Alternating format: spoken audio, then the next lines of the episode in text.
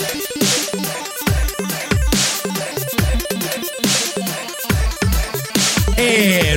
welcome to Land Parties, episode 70 from the Las Vegas Review Journal. I am your host, Brian Smith, and with me, as always, my co host, Lucas Egan. Lucas, how are you, my friend? I, I, I feel like I already know what you were doing this week. well, first of all, let me start by saying I got my second vaccine dose on Monday. We're recording on a Tuesday, so I'm here, I'm up and running. Just another sign of my dedication to the show.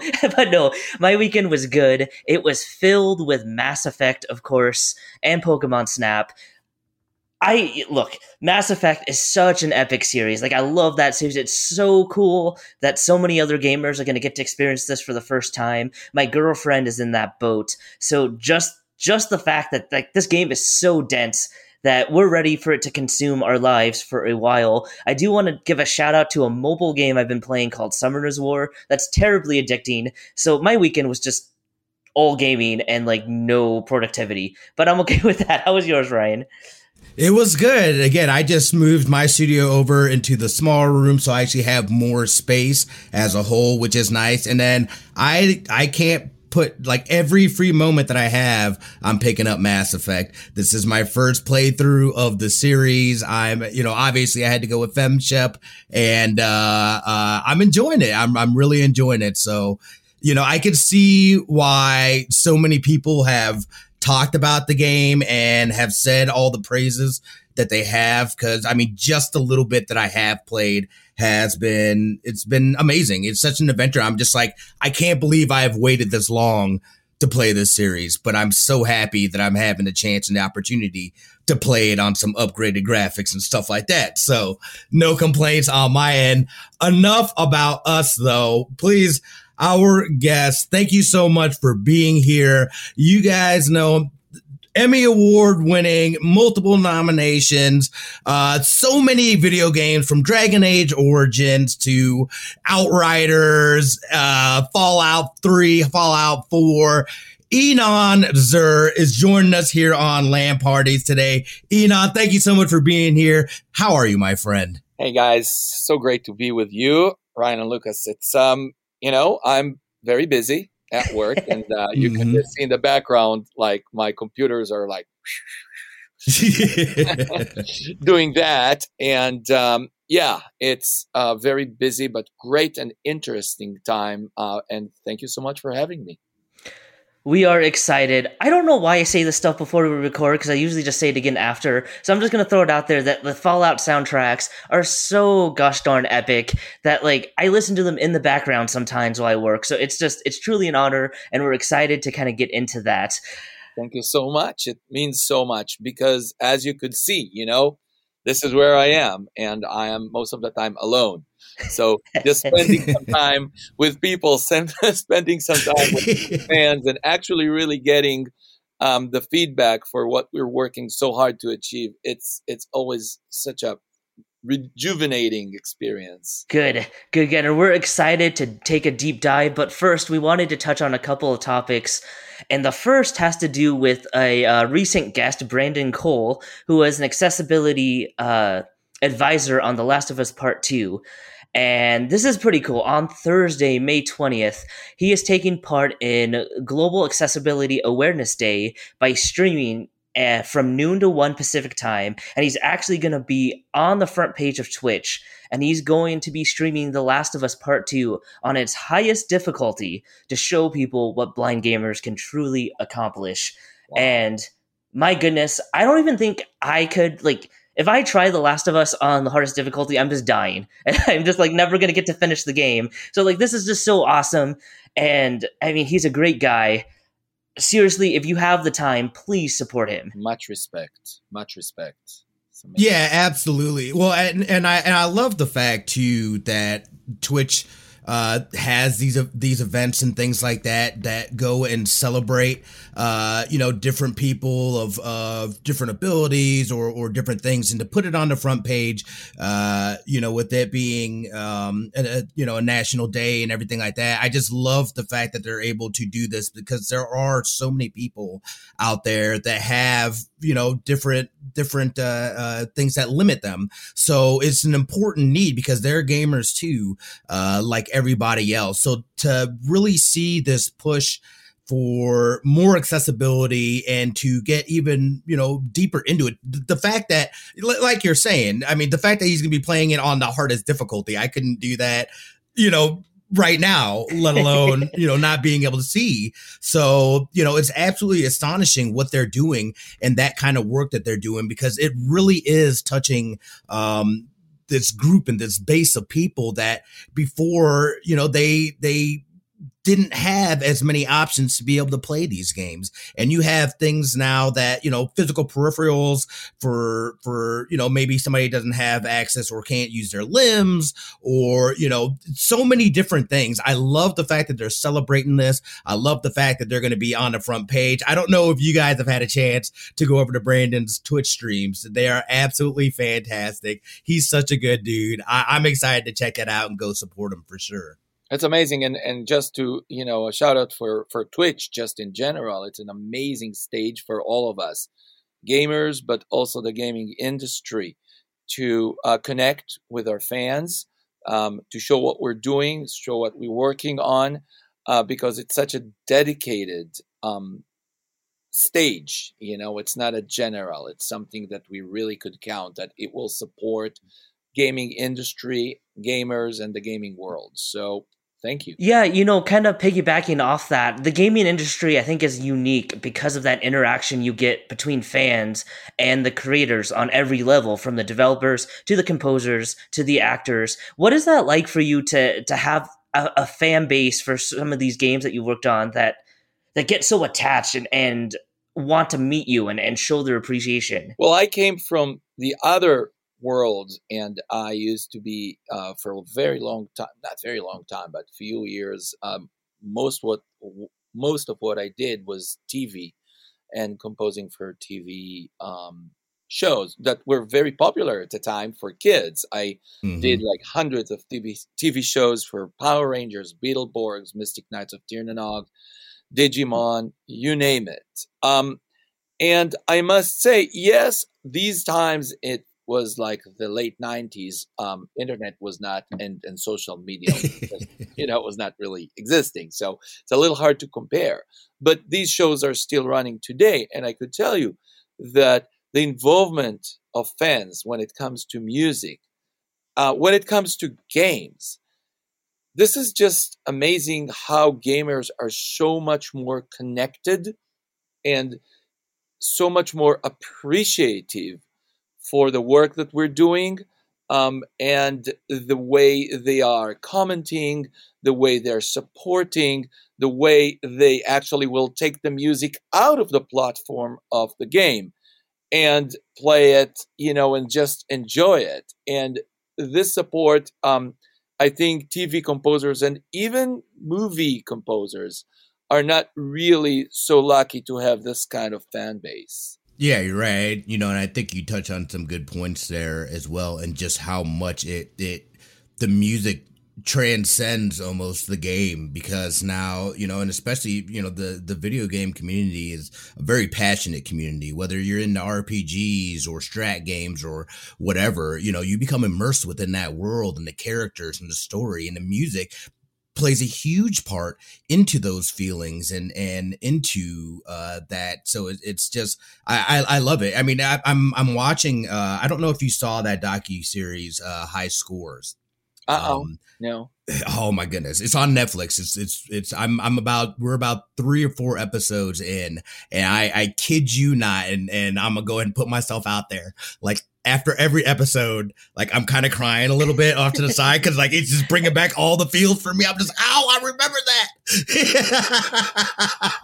if you haven't seen it, I highly recommend checking out High Scores the docu series. But yeah, it, it, it's just it's it's crazy because there there are I mean there's so many emotional connections and and you know, not just to the games, but the parts of the game, the music that that drives it and, and gives you those feelings and and things like that. So for you know, I, I'm I'm so happy that not only are they highlighting um, you know National Accessibility Day, but you know to to put it out there and and to really show, hey, you know, here's how far games have come to the point that you know we've got Brandon playing The Last of Us 2 on the highest difficulty. like I but, love it. Know, it's, it's absolutely amazing. Since I'm I'm composing music for games since 1996, so mm-hmm. a bit of you know it's a, it's a little stretch.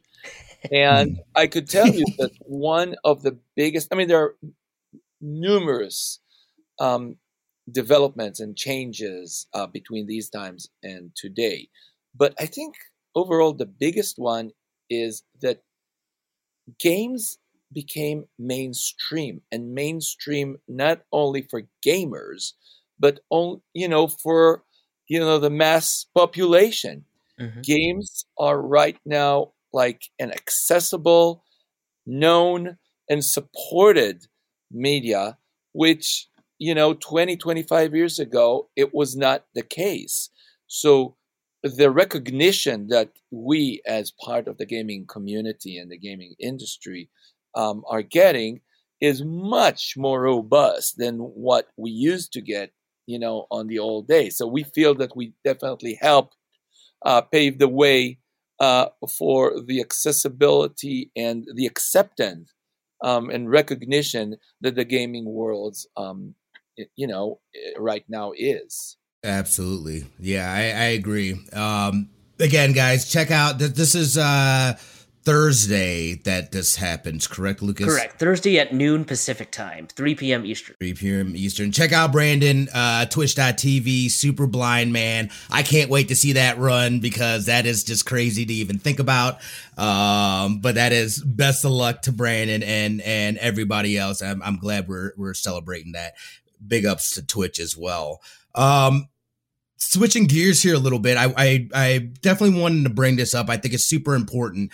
Um, we had talked about you know when when there was this the Microsoft and Bethesda um, acquisition that that went down and what it could possibly mean. We know that Microsoft a challenge for them has been games and and and you know I mean obviously being a gamer you know you got to have the best games. And their library i felt for for years have been really lacking. But they've been making some power moves here in 2021 it started in 2020 i feel one of them being that bethesda. We knew that starfield was going to be coming.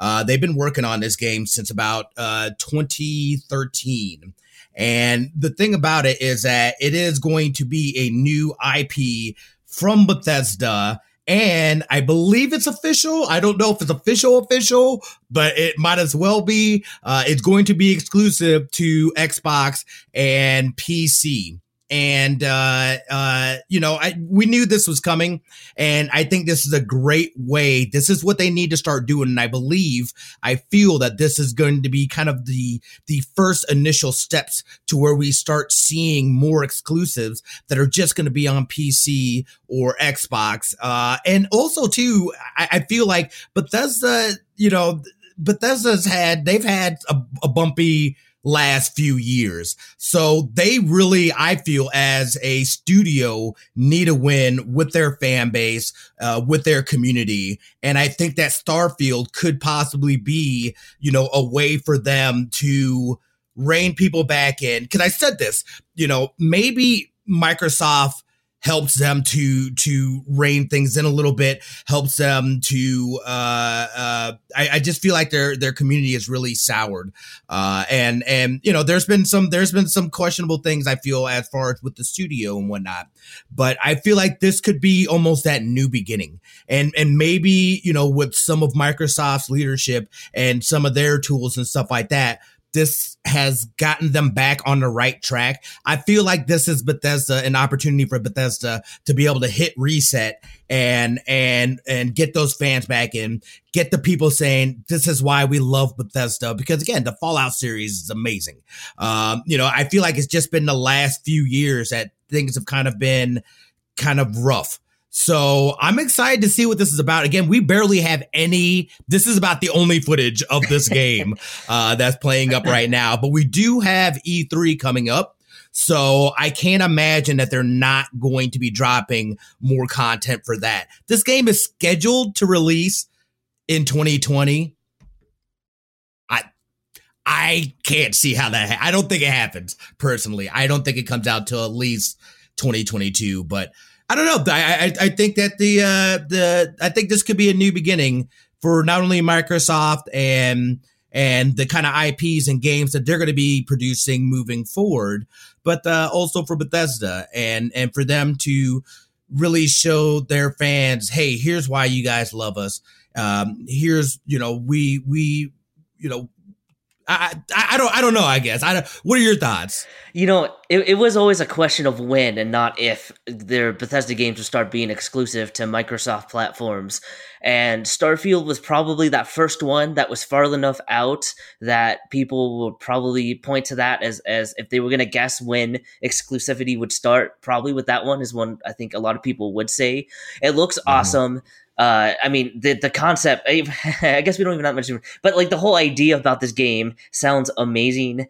And you know, as you said, Microsoft has bought a bunch of these studios, and now as we start to see some of these studios pay off for them, like this is what Xbox needs, right? If this, mm-hmm. if Game Pass is already compelling, once games like Starfield start coming out, I mean, the value of that service just shoots through the roof. And like if you're not if you're not a game pass member like games like this is probably what's going to convince you to give it a try right? Like this is going to kind of get people to turn the corner.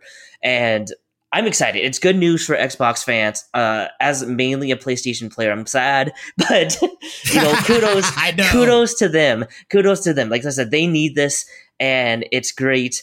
And i'm going to throw this out there because and and you know you're going to have to forgive me because i'm a reporter but you have a history with Bethesda. Like I think I think that's pretty pretty well established.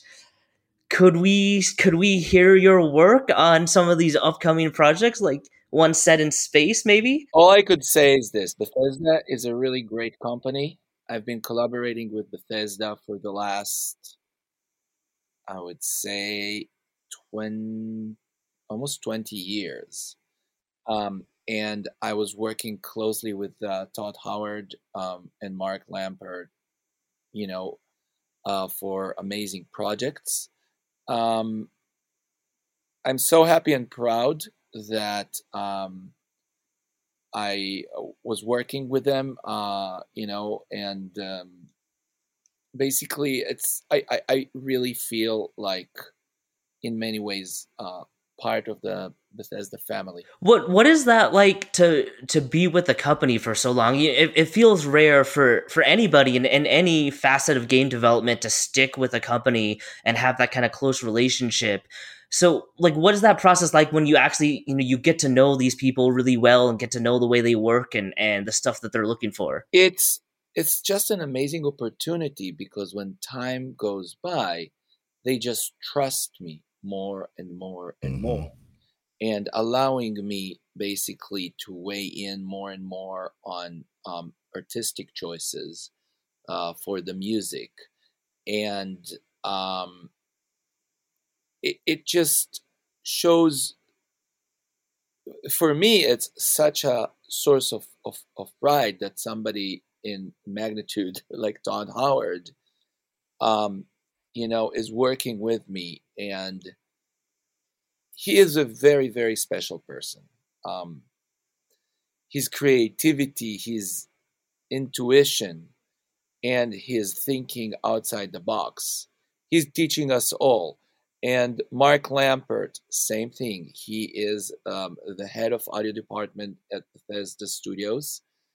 And i just cannot say enough how um, they are inspiring me um, to best myself and always challenge myself and push myself for more and more limits.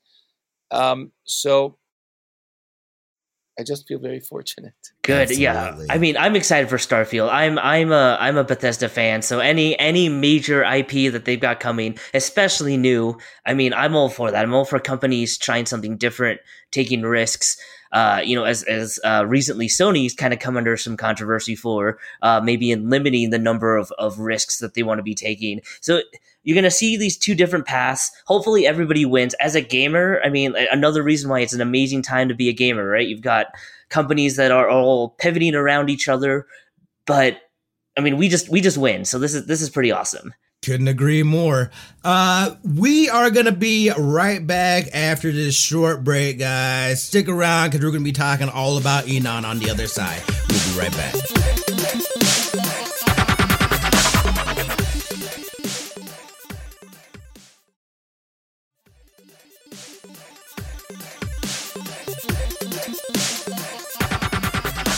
Welcome back, everybody. Thanks for listening to that short message. And now comes the real fun part of the episode. And I want to start with a quote that I heard you say a, a, a, few years ago, where you said, In video games, people don't hear music, they feel it. And I know that on a technical level, music is always impressive on on these games, right? Everything from a technical level is impressive. What makes the difference to make a gamer feel the music as opposed to just hearing it? I guess it's the million dollar question because how can you really create music that on one hand will perfectly support the emotional aspects of the game and where we are but also is not going to stand in the way between the gamer and the game. Um, and i think that the secret is that you think that it should not really be drawing attention to itself. Now in a musical terms, uh, drawing attention to to itself, meaning doing something that you will hear and start getting connected to. So, for example, if you start to play a melody that is very, very catchy and you will repeat it again and again and again, it'll start basically take a part in the game that is not supposed to be taken um, this is where you start really listening to the music rather than feeling it. And you start to be aware of the music because you got hooked on the music. This is usually what we really don't want to do. We want player to love the music. Mm-hmm. We want players to appreciate the power behind music but we do not want to divert their attention from the game. It needs actually to engage them better in the game. It needs to connect them better with the actual game. It needs to push them and to motivate them to be better at the game. And music could do it if it does the right thing. And so, experience, I guess, um, is the main thing here. How can you create a piece of music that will state something that will be somewhere here, like in the back of the head, that was like, all right, okay, it, it makes me feel good. It makes me feel brave. It makes me feel afraid. But this is my feeling when I am playing. I'm not actually listening to it. Lots of years um, and um, I guess, trial and error um, between me and games and between me and companies how can we achieve it? You know we could we could pick any number of games to, to dive into. I mean your your list of, of credits is, so so vast. But as as a fallout fan i wanted to touch on that series a little bit. And i want to start with the opening theme, uh, especially to like three and four. From what I remember, there's there's different variants to it, and it, it seemed to almost mirror the tone that was coming uh, after it. Like like it seemed to kind of get you subconsciously ready for the type of Fallout game that we were going to get. Was that something that that you guys yeah, had talked about? I mean, you have to understand. Well, okay, so I mean, the story about let's go back. Mm-hmm. Um, Fallout Three was not the first Fallout I was I scored. Right. I, I scored in um, '99 Fallout Tactics, um, ah. which was not Bethesda. Um, and to date for me is one of the most adventurous score I ever did because it was so experimental. I, th- you know, back then I started all my experiments with uh, sound design and organic sound design. I use people not to sing, but to scream and to clap and to tap and to do all these like weird noises just to create the soundtrack. Uh, it was very ambitious um, soundtrack uh, for Fallout Tactics, and um, so it made me so happy when Bethesda approached me. But when I was brought uh, to do the music for Fallout Three, the game was almost done. and mm. I had few months to score the you know this oh my game. goodness. Um, so it was but the good thing about it is like I got to see firsthand how this game looks and feel. Unlike Fallout 3, for Fallout New Vegas, mm-hmm. Fallout 4 and Fallout 76, I was I started the work about 4 years before they came out. Oh. So we had a very deep discussions for each one of these um, about the story of the game about mm-hmm. what are the motivations, what the emotions, uh, you know, what are we really want to tell in the core of the game, because the main theme basically plays um, or reflects the core of the game, what's inside the game. And so we had a, so many discussions prior to me starting to compose the music for it. Um, so nothing is was done as an accident. Everything was well thought after, well mm-hmm. planned. Uh, for example, like the piano in Fallout 4 was something that in 2012 uh, I met Todd and he told me the story about the game. And I said, you know what? I, I really think piano. And he said, you know what? Just, you know, go for it and this is how like the whole thing about the piano with Fallout 4 was created.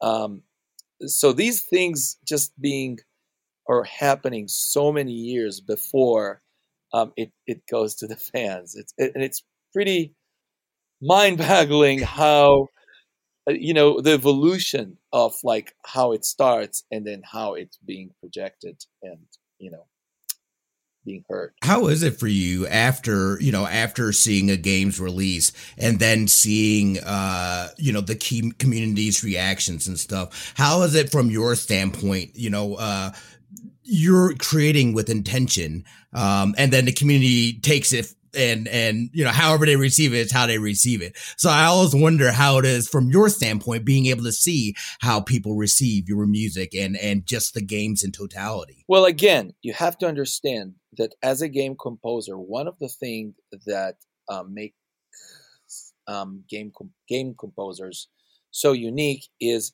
we are really part of the creative team we're not a mm-hmm. standalone and yes no i'm like working not you know, in the companies. But when I'm working on a game, I am a team player. I will mm-hmm. consult with the developers on every step I'm doing. I will talk to people. I will really try to get the inside and insights of um, the people who developing the game. So, to me, the best testimonial that we did good job is obviously you know I love it when they love the music. Who won't? Mm-hmm. You know? but the best testimonial for success would be that they really enjoy the game as a whole. You know, they really like the whole experience, what we call the experience. And experience is the gameplay and the sound effects and the way the game looks. Everything comes together and music is part of it. And when music becomes a cohesive part and not like a standalone or something that is an add-on to the game. And you feel it. When gamers are talking about the game you will know right away if you were able to achieve it as a real team player. When this happens this is the most satisfying moment for me You know, it, it's interesting too because what part of what I love about your work is the variety uh, in in instruments that you use and different styles uh, that you use to score different games. How how early do you get a sense of what style fits a narrative? Um, let me segue to Outriders mm-hmm. because mm-hmm. I think that Outriders actually is a great example of a three months struggle between um, it's not between but like for us as a team to develop the music or to the style or um, the the touch the emotions and overall the soundscape for outriders. Um, you know let me tell you a funny story. Um, they came to me um, people can fly came to me um, and said like you know we have a new project. Would you like to be involved? And i said well let's see what what we're talking about and what you like about me. And they said oh we love them you know the music for dragon age. And i said oh sure i can do dragon age. So mm-hmm. and said all right well give us something you know like a something like a main theme. And i wrote a dragon age esque um, theme and they said nice but this is totally not for our game so, and I said, but you. T- That's what you said. um, and said, all right, all right, all right. So let's go back here, um, and let's try to find out. And we'll we started to. Again, Outriders has a much deeper story than people that didn't play the game could, you know, perceive. Mm-hmm. Outriders definitely has um, a very strong idea, a message, and a you know a story. It's not just a shooter looter. It in many ways uh, sort of like an action RPG, um, mm-hmm. and which a very strong narrative. And we basically tried to create with the music an ambiance that tells you you first and foremost you are not on earth. You are in a strange and alien planet. This is not like a fantasy game. This is a very realistic game. But the reality is not our reality here on earth. Mm-hmm. it's a total different reality how can we do it? And we started the journey. Um, so it's like, all right, you don't want orchestral, you don't want fantasy, let's go the other way around. And I created a total synthetic and synthesizer um, soundtrack. And it's all right, you know, we have few elements here that we like, but still we're missing a lot of elements. Eventually, after months of putting, you know, our heads together, we got to this combination of a synthetic elements and orchestral elements, but the orchestral elements actually, and we recorded um, the live orchestra in Budapest, but I took the orchestral elements and twisted them, affected them in a weird way, treated them differently, mixed them in an untraditional way. So the combination combination between the synthetic elements and um, you know the uh, twisted um, orchestral sound eventually when this all came together this what created um, the soundscape that the score for Outriders stands on. And I love it too. This is, uh, Lucas know or anybody that's, that's been listening, i am pretty deep into Outriders. I'm about 150 hours into Outriders. Ooh. Yeah, no, no, I put some serious time in. But your your app, I think you hit the nail on the head. Uh, it's a fantastic story. I'm hoping that we get more of the story and what you guys were able to do with the music. I, I love being able to hear it firsthand from you because you really do. It is a part of of the game.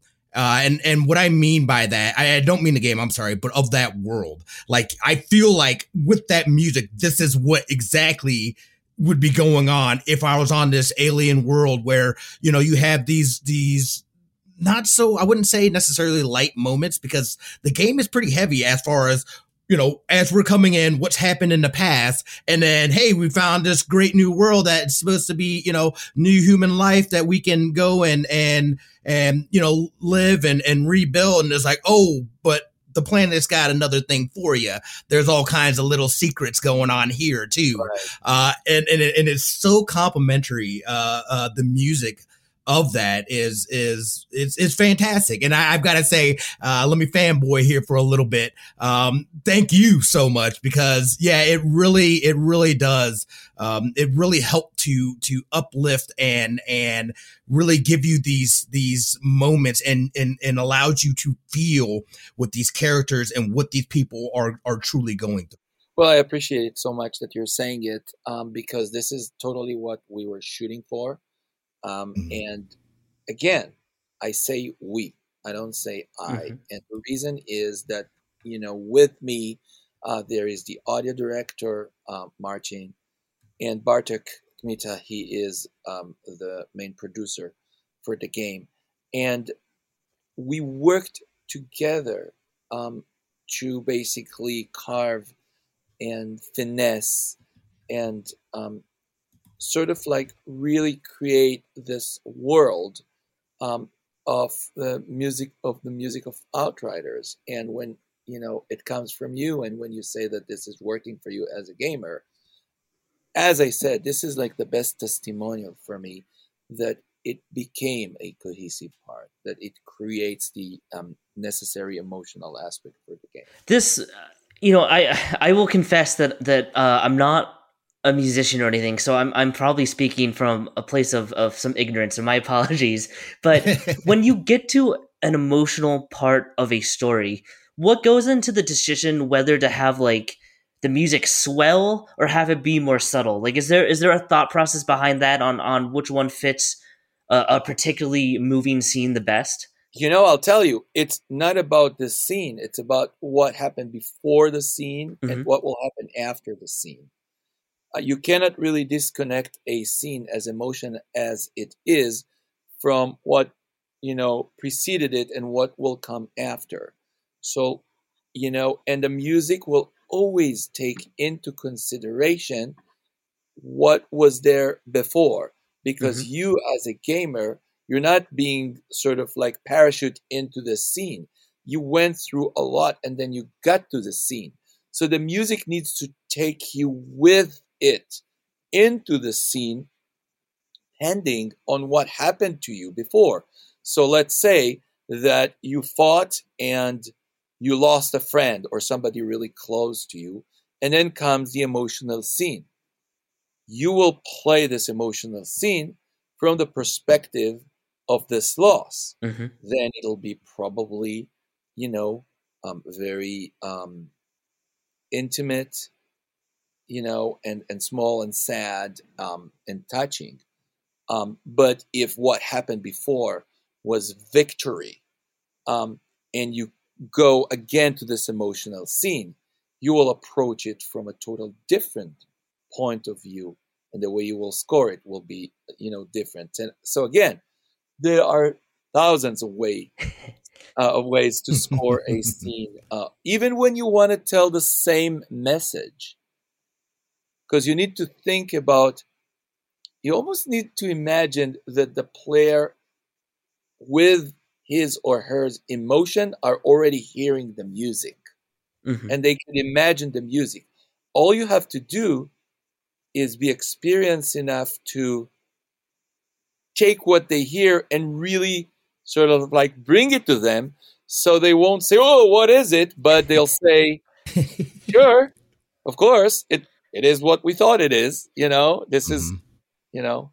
Was there a particular game, uh, and it, it, sounds like at least at first Outriders provided a, a, a unique challenge, but was there a, a game or, or a certain part of a narrative that, that you found particularly challenging to get the music right to fit to it? I think each game, and really each project that I am engaged in, at least in the beginning, have challenges mm-hmm. and the challenges are so you know and you could understand why you know because this is like a new title even if it's a sweet sequel still it's a new title mm-hmm.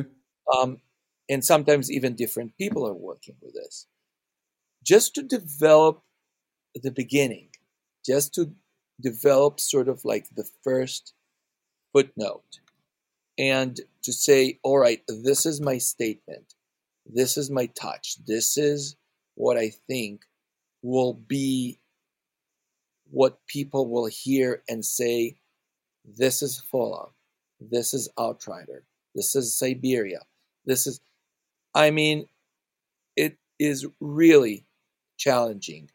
And I cannot say in particular that there were games that were having like, I had like a tremendous difficulty. I, I remember actually um, one story, if you remember the game Crysis, Uh huh. Mm-hmm. Um, that I scored again. Um, I think that was sort of like a mid 2000s. Um, the main theme for it was a challenge because um, the melody itself for the producers was so important um, rather than the actual musical setup, just the melody. So in the beginning, I just worked on a piano, which I never do. Mm-hmm. Um, and I, I sent them like examples of me playing piano because this basically disconnected them for anything. Oh, it's strings, it's horns. It's like, it's like, don't divert it from what we want to hear. We really want to get hooked on the melody. Mm-hmm. So all the demos, unlike other games, were being played on piano, which was very, very unique to this title. And only when they were satisfied with the actual hook, da da da dum, very simple, right? Mm-hmm. Took us took us weeks to, you know, that, you know. Um, only then we started to go and say, all right, now we could really start the score. Um, so you know i have many other stories like these Let me ask you, is there, would you say, especially being a gamer too, is there a series or a game that you would like to work on or, or create for? you know this every, you know I, I answered this question a few times and and i actually always saying the same thing. Um, so maybe one developer will hear my voice and will let me do it. I am a huge fan of jazz. Um, Hmm.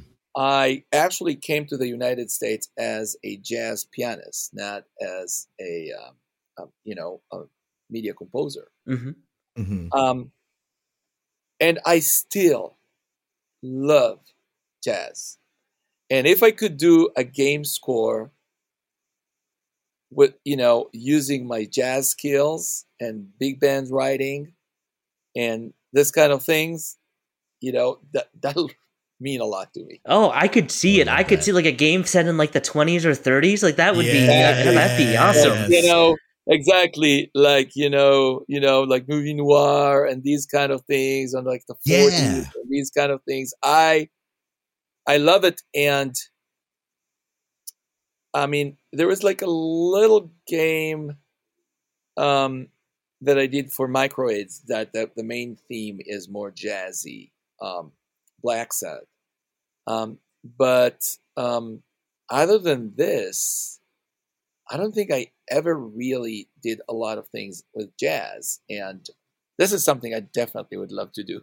If you're already asking, So so you come as a jazz pianist. What uh, prompted the switch more toward composing? What kind of got you uh, uh, toward this track? it's a good question. Um, when I started studying at the Grove School of Music, and it was in 1991, um, I realized, and, and it was, by the way, um, a jazz school. Mm-hmm. but we did learn um, to score and we did learn media and in fact i had lessons with henry mancini and um, i had less you know experience um, with people like jack smalley who did a lot of music for many tv shows uh, dick grove himself composed many tv episodes um, so this it was a very hollywood place, although it taught us jazz. And I remember somewhere like in the middle of the year, things started to happen. And to me, um, because I was growing up and all my musical education was based not on jazz, but at classical training. And I love classical music. And I, this is my sort of like always the go to when I'm opening the radio in my car. It will always be classical music. You know, this is sort of like my home. And score for media actually really gave me opportunity to bring my classical ideas and play them in a dramatic setup, um, whether it's a TV or a movie or or later on video games. And this is what it is. I'm bringing my classical compositional chops and ideas into a dramatic um, setups. Eh, so fast enough, I fell in love with this style, and since then, I really never looked back. I can't even imagine when you're composing something like that feeling of of just knowing in your head what everything's gonna sound like, and and and ha- then hearing it come together. Like when you are composing, like like what I guess what is that like to to be able to to be writing different parts and different movements and to, to just know what that sounds like before it's ever a note's ever really played and recorded. Actually, this is the magic of the whole thing. You never really know how it's going to end up sounding. You think you know. Mm-hmm. Um, you think you have like a and and in many cases you do have some kind of like a vision um, and ideas, but you know it never really ends up the way I envisioning it. It could be sometimes close, sometimes very far. Mm-hmm. And it happens during the process of composing that I will hit a wrong note. And I say, wait a second, that actually could be cool. Or I'll accidentally, um, um, you know, push and, and put like my sound cursor on, on like a different sound. I don't know, English horn and I'll play just oh wait a second. I, I meant strings but wait a second. English horn. That's you know I mean so these things happen all the time. So you got to be open um, all the time.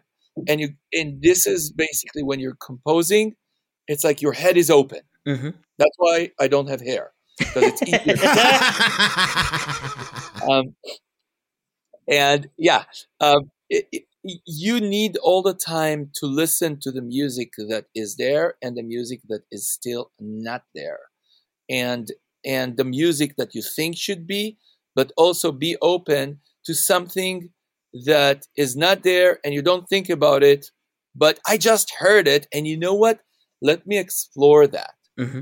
let me try to see if that could be interesting. This is the only way to push the boundaries to create uh, more original um, content. You know, obviously, you've worked on a lot of, of huge franchises. You know, from the Prince of Persia's of the world to to Fallout, everything in between. When you come back for for different installments, how much do you try and and and respect what came before while trying to push it? And how much musical literacy do you count on the gamer to have uh, if they have stuck with the series up to a new installment? You know, and, and again, it's a great question. Um, let's talk about Fallout, for example. Mm-hmm. I mean, I've been through five Fallouts, right? Mm-hmm. Um, so it is the balance between the continuity um, and the fami- familiarity of the themes and the new material that describes the new story. Only when you tune in and you create sort of like not the perfect balance, but you know, the balance that you think will work the best between the materials that you're taking from the previous um, projects and games bring them in, and then give them a whole new treatment. When you created this balance, players, it, it's going to be great for players because if player never really played any of this game, play could just land into Fallout 76 and start playing it and never Mhm. play all the Fallouts before. The music should be still solid. Mhm. It should ring not familiar, but it should be in a way something that the gamer will get to know, get to like, get to get hooked on, and that it'll sound familiar. The same situation should happen for gamers who played Fallout 3, 4, Vegas, Mhm. and then landed on 76. Obviously, it's going to be very different for them because they already know the world of, of, of Fallout. But the effect of the music should do the same thing, create the, you know, uh, the emotional aspect um, of the game with bringing some things that will tell the gamers this is your new home. We know you came from a different home. We know that you came from a home that maybe was something like that, but we are telling a whole new story right now. So get ready. I have to ask because we are in Las Vegas. Fallout New Vegas, I think too is is one of the the most popular entries anyway uh with with fans of the series. What was that process like? What were you going for? And you know, musically, how do you represent a a dystopian almost kind of like westernish feel that that that it had? That was actually such a, a, a great um, experience because um, at the time, um, we we talked about how we could take classical string quartet and make it twangy. How can we take um, like a um, harmony, um, a traditional harmony, and make it bluesy? How could we take a cello and make it sound like a guitar or a saxophone? This sort of like treatment is what created the soundscape for Fallout New Vegas. We wanted to take the classical instruments because we had before Fallout 3 Mhm. and Fallout 3 was pretty heavy on orchestra on orchestra. And you know, orchestra is great to create dramatic um, effect Mhm. with um, audience and players. But in you know, we could have bring Johnny Cash, okay? know?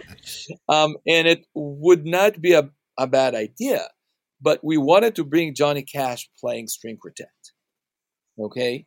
Um, and I actually recorded the string quartet here in my studio. And I remember giving them a very, very specific um, set of instructions.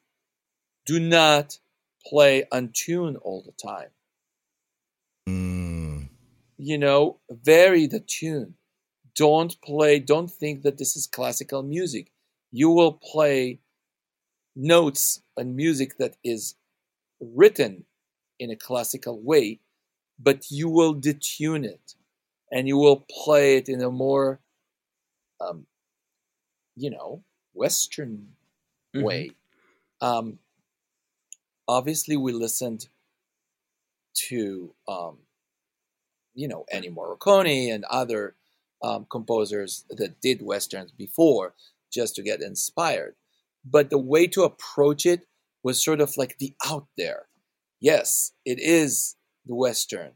It is twangy, but there's also this uneasiness feel that the detune and the de- detunation of um, you know the strings are is creating that just makes you not cringe but sit really in a not comfortably in your chair you know and this is what we really wanted to achieve there That is awesome. Yeah, uh, again, thank you so much uh, for being on. We know that you're busy, you've got stuff going on. We don't want to take up too much of your time. thank you so Uh, much i appreciate the consideration yeah Yes, absolutely. Back there. Very quickly, where can we where can we find you? What do you have coming up? Lay it on us, brother. the thing that i could say or the thing that i cannot say What do you? What, what do you? No, no, no, no. The things that you can say. No, I'm not trying to get anybody in trouble here. we'll say the things that you can't say for another episode. exactly. Well, you know, obviously there there will be more surprises from the Fallout world.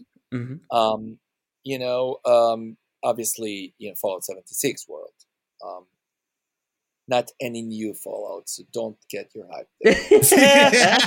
Just like, hmm? Uh, Fallout uh, 76 is definitely developing into very interesting um, uh, developments, and I am definitely um, encouraging people to check out. You know, things will come your way soon that are very interesting. Um, obviously, um, Syberia, the world before, um, is a game that um, is going to come out um, either end of 21 or sometimes 22. Um, it is uh, a game that I put a lot into from many reasons. I don't want to get into it yet. Um, but uh, I'm definitely looking forward to share uh, more of the music from Syberia, um, the world before. I think I said enough for now. well, we'll keep our eyes peeled. I mean, for I, I wish I could tell you more things.